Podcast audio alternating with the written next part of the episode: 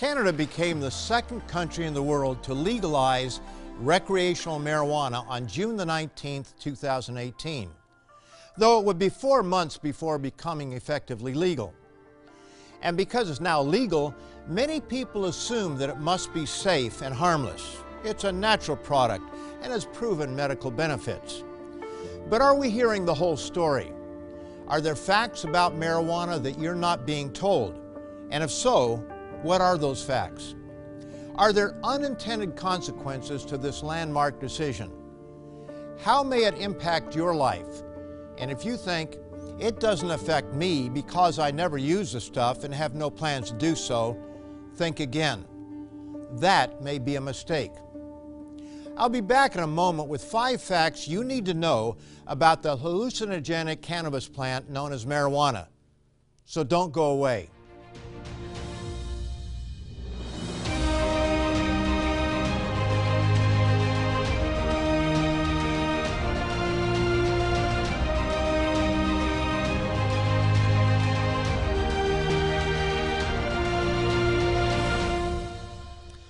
Welcome to Tomorrow's World, where I'm asking whether it was a good decision to legalize recreational marijuana in Canada.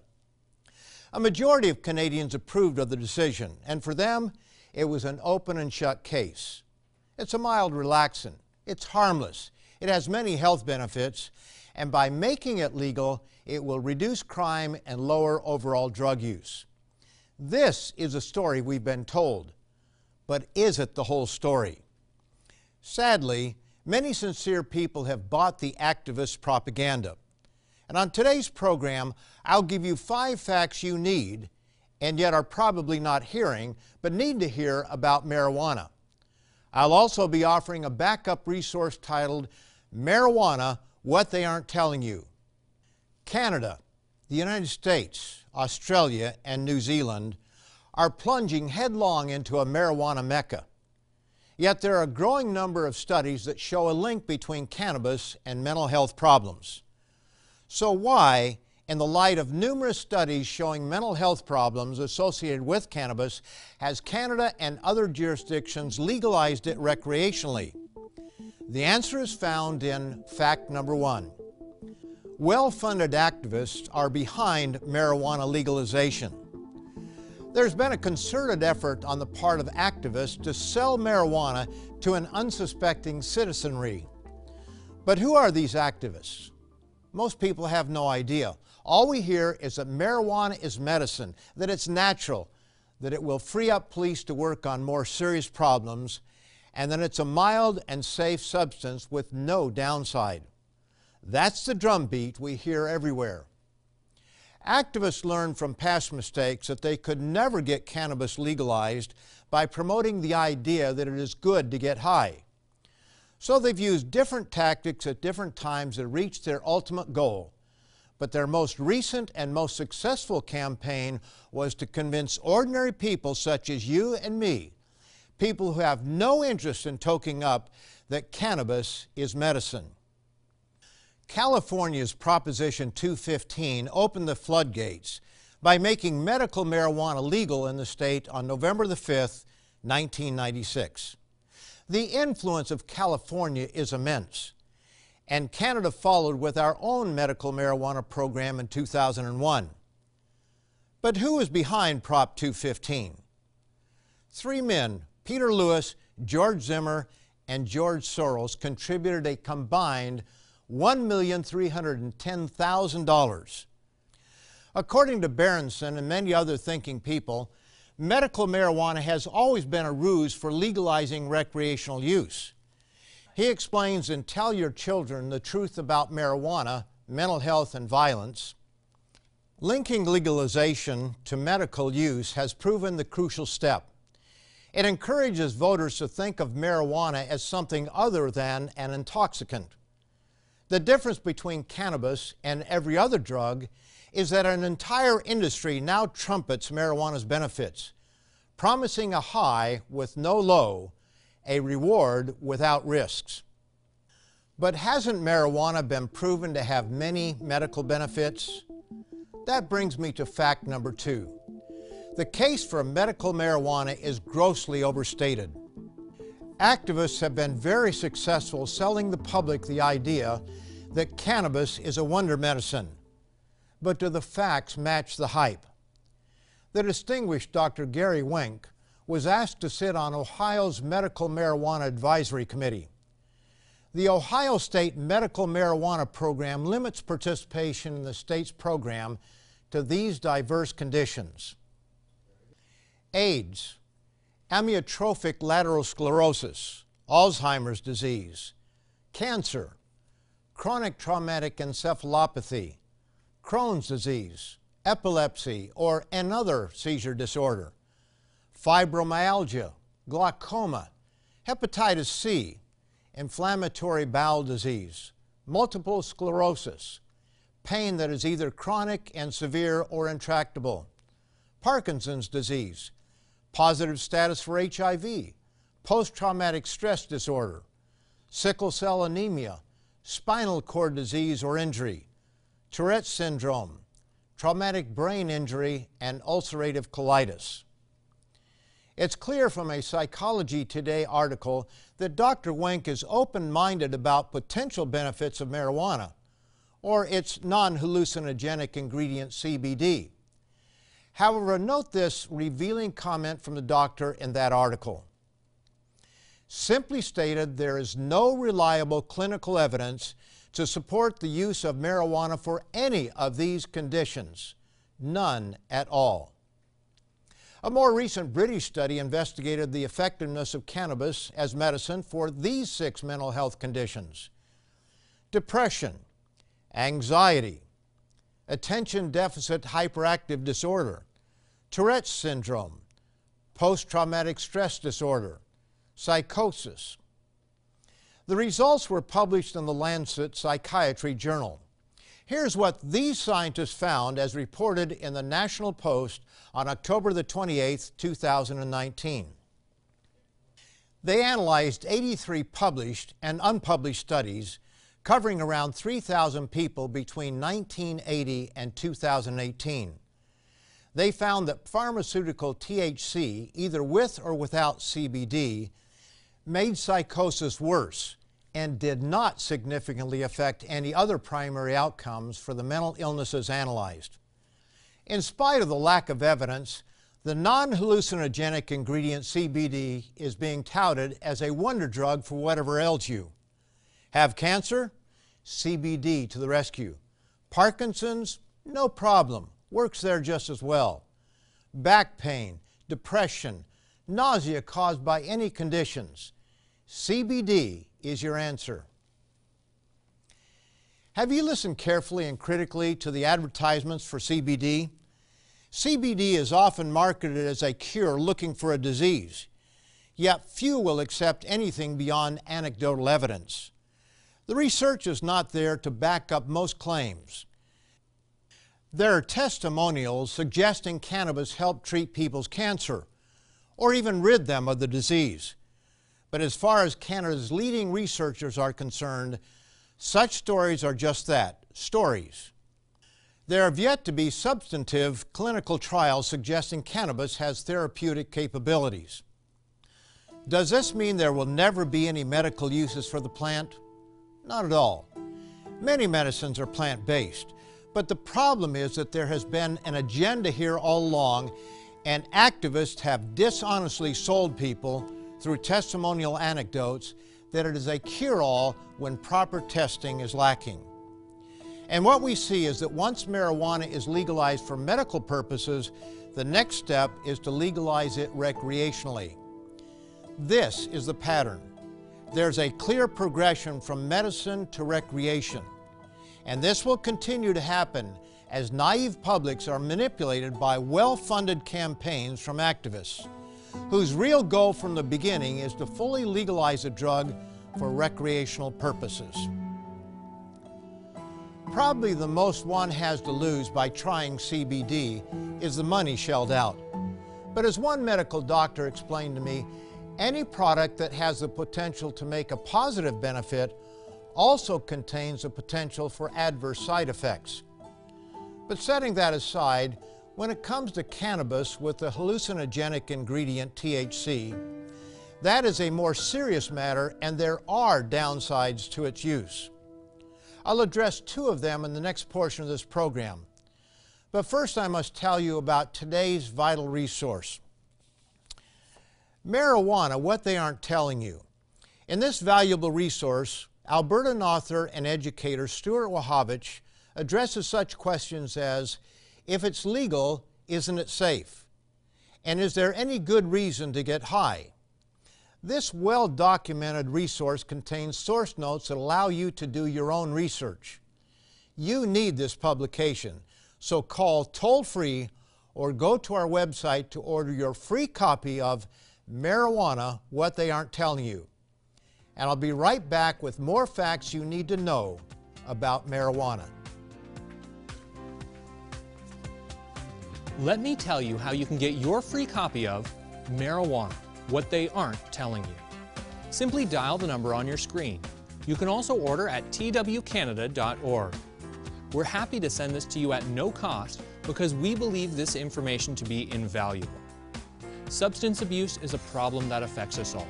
You need to be informed on this topic. Don't wait.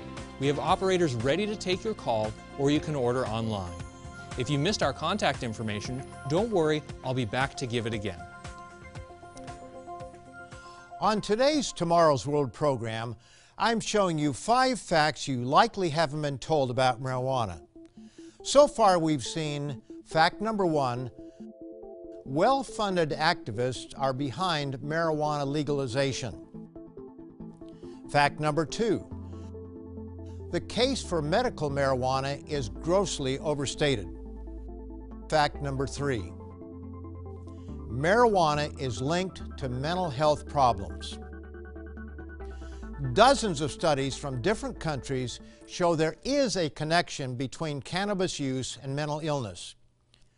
A number of physicians and parents are pushing back against the long held assertion of users and advocates that marijuana is a safe, benign, and even beneficial drug.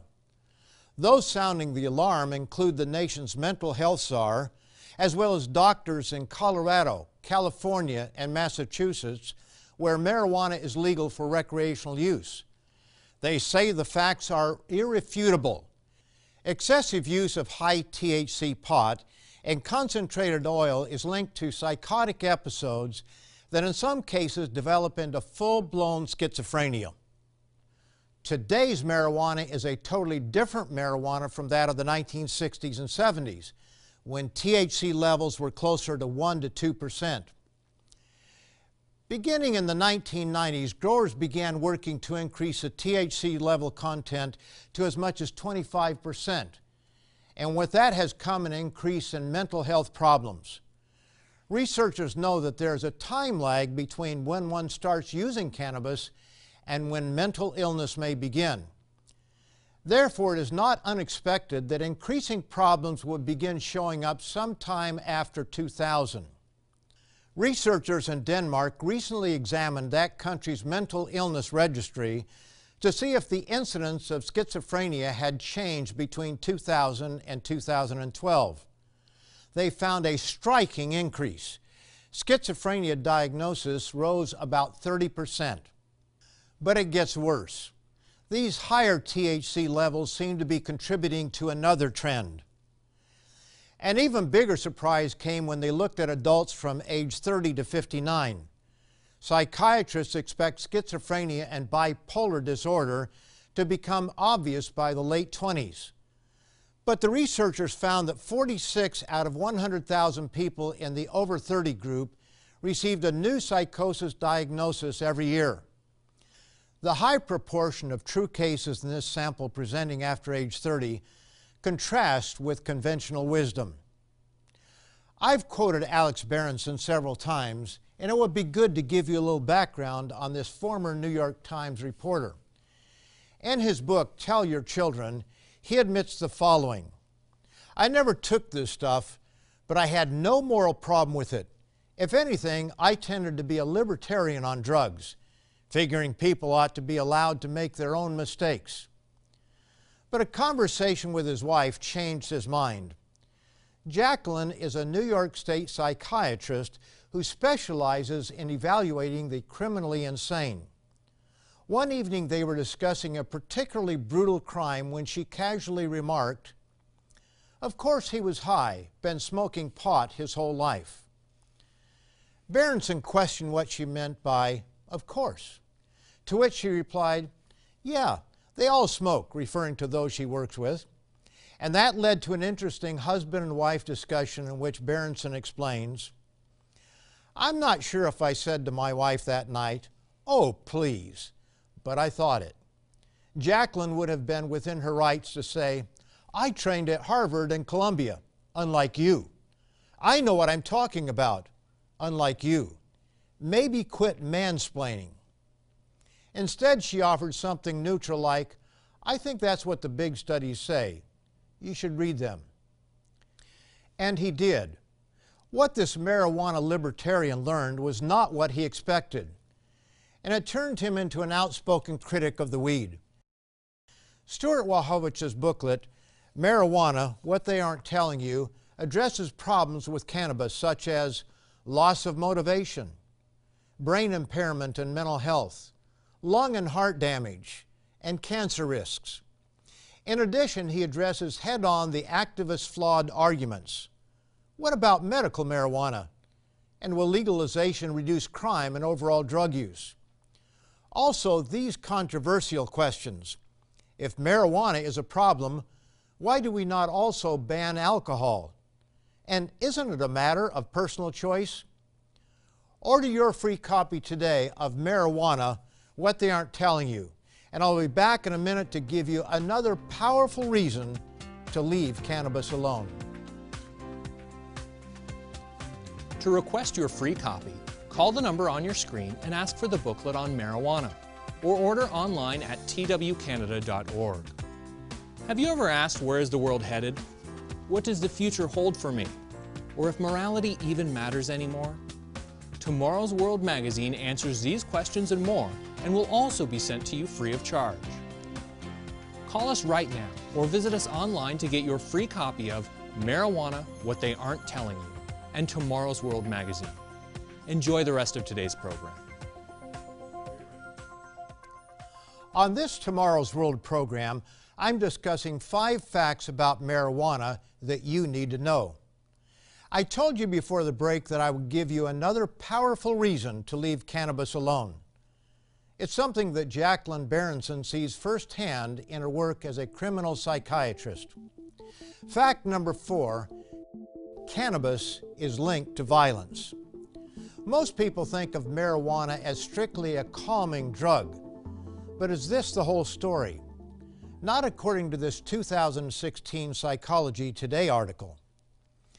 New research published online in advance of print in the journal Psychological Medicine concludes that persistent use of cannabis may cause violent behavior as a result of changes in brain function due to smoking weed over many years. Researchers have long debated a possible link between use of marijuana and violent crime. In contrast to alcohol, meth, and many other illegal drugs, the mellowing effects of cannabis seem unsuited to promoting violent behavior. However, ample previous research has linked marijuana use to increased violent behavior. Sarah Young, writing for The Independent, a well respected British online newspaper, reported the following in an article titled Smoking Cannabis Increases Violent Behavior in Young People with Mental Health Disorder Find study. A new study on cannabis has found that users with mental illness present an increased risk of violent behavior. And while previous research has already shown a link between cannabis and aggressive behavior, this new study found that users who continue to smoke at each follow up appointment increased their risk of violence by 144%. With a recent meta analysis, of neuroimaging studies demonstrating that chronic cannabis users have deficits in the prefrontal cortex, a part of the brain that inhibits impulsive behavior. It's important to note that most people do not exhibit violent behavior, but a small percentage do. And the problem sometimes happens suddenly with no previous warning signs. So far today, we've looked at these four facts. Fact number one well funded activists are behind marijuana legalization. Number two, the case for medical marijuana is grossly overstated. Number three, marijuana is linked to mental health problems. Number four, cannabis is linked to violence. Number five, cannabis promised big money. In addition to being a cure all for what ails you, legalizing cannabis held out the prospect of making some people very rich. Growers and dealers, legal and illegal, and tobacco companies anticipated a bonanza. And what government doesn't love a new source of tax revenue?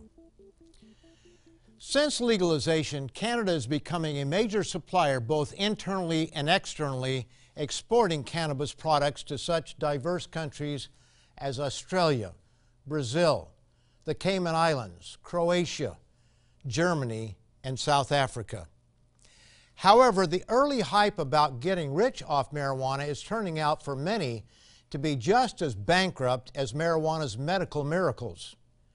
Black marketeers continue to undercut legal tax products and there is already a significant drop in the price in some markets. Ian Austin, writing for the New York Times, wrote the following When Canada became the first major industrialized nation to legalize recreational marijuana, visions of billions of dollars in profits inspired growers, retailers, and investors, sending the stock market soaring in a so called green rush. A year later, the euphoria has vanished. The article goes on to say, No one wants to invest in it now, said John Kurt Planusen, a professor of marketing at the Smith School of Business at Queen's University in Kingston, Ontario. This is because those who have invested have generally lost money. This is not to say that some will not make money, some will. No doubt, but the luster of getting rich quick for the average legal investor has faded away. Neither do we deny that there may be some limited medical benefits from cannabis, specifically CBD from the non hallucinogenic hemp plant. But we will only know after proper testing is done. What we do know is that the end game from the beginning, coming from cannabis activists, was to legalize it recreationally, and they have succeeded. But recreational marijuana is a moral rather than a medical issue. There already are and will be serious consequences as a result. We are warned from the page of the Bible do not be deceived. God is not mocked. For whatever a man sows, that he will also reap. For he who sows to his flesh will of the flesh reap corruption. But he who sows to the Spirit will of the Spirit reap everlasting life. The prophet Hosea warned the people of his day that the direction they were going would bring disaster. But Hosea's predictions were dual and apply to the end time. Note this sobering warning in chapter 8 and verse 7. They sow to the wind and reap the whirlwind. Canada is sowing marijuana. Get ready for the whirlwind, for it is surely coming upon our hedonistic, pleasure seeking nation. Be sure to order a free copy of marijuana, what they aren't telling you. And do it before you forget. And be sure to stay tuned for tomorrow's World Answers. To learn more about future events that will affect you and your family, continue to watch Tomorrow's World, where Stuart Wachowicz, Michael Heykoop, and I will bring you more information about today's issues and the glorious hope of tomorrow's world. To learn more about today's topic, visit twcanada.org. You can also order by calling us at 1 866 784 7895 or by writing to us at Tomorrow's World, P.O. Box 409, Mississauga, Ontario, L5M 0P6. Welcome to Tomorrow's World Answers, where we answer your questions straight from the Bible. Since the late 1500s, the use of tobacco products has exploded in both Western and Eastern societies. Early English and Spanish explorers first encountered the practice among the native peoples of the Americas and eventually popularized it in their homelands. The custom grew to the point where in the 1950s the majority of the world's adult population smoked, sniffed, or chewed tobacco products. It was popular, trendy, and thought largely to be harmless. Does the Bible give any instruction concerning smoking? Is smoking tobacco a sin? As early as 1602, concerns were being expressed about the health effects of smoking. An essay entitled Work of Chimney Sweepers, published in England, compared illnesses of chimney sweepers caused by soot to effects of smoking tobacco. By the 1960s, medical research had confirmed the link between smoking and the use of other tobacco products and a large range of serious illnesses, including cancers. Thus, knowing the risk posed by tobacco use, should a follower of the Bible engage in such practices? Paul was inspired to write that we human beings are to become a dwelling place for God's Spirit, and as such, we are to do all we can to keep our mind and body free of that which would bring us harm or damage the body. Do you not know that you are the temple of God and that the Spirit of God dwells in you? If anyone defiles the temple of God, God will destroy him. For the temple of God is holy, which temple you are. It is also incumbent upon us not only to avoid bringing harm to ourselves, but to others as well, and in so doing show kindness to all mankind. A recent report from the Center of Disease Control and Prevention in the United States confirmed the impact of secondhand smoke on others. Secondhand smoke exposure contributes to approximately 41,000 deaths among non smoking adults and 400 deaths in infants each year. Children who are exposed to secondhand smoke are at increased risk for sudden infant death syndrome. Knowingly doing something that will harm oneself and others is a clear violation of the letter and the spirit of God's law. And it is withholding kindness to fellow human beings. Hence, God inspired Paul to instruct us Love does no harm to a neighbor, therefore, love is the fulfillment of the law. Smoking is a sin because it harms the user and those around them. To submit a question for the show, email us at twanswers at tomorrowsworld.org. Be sure to watch us online by searching Tomorrow's World Answers on YouTube. If you like our videos, be sure to subscribe and click the notification bell. You can also visit us online at twcanada.org. At our website, you can also watch this and many more Tomorrow's World programs. Call 1 866 784 7895, write or visit us online today. This program is a production of the Living Church of God.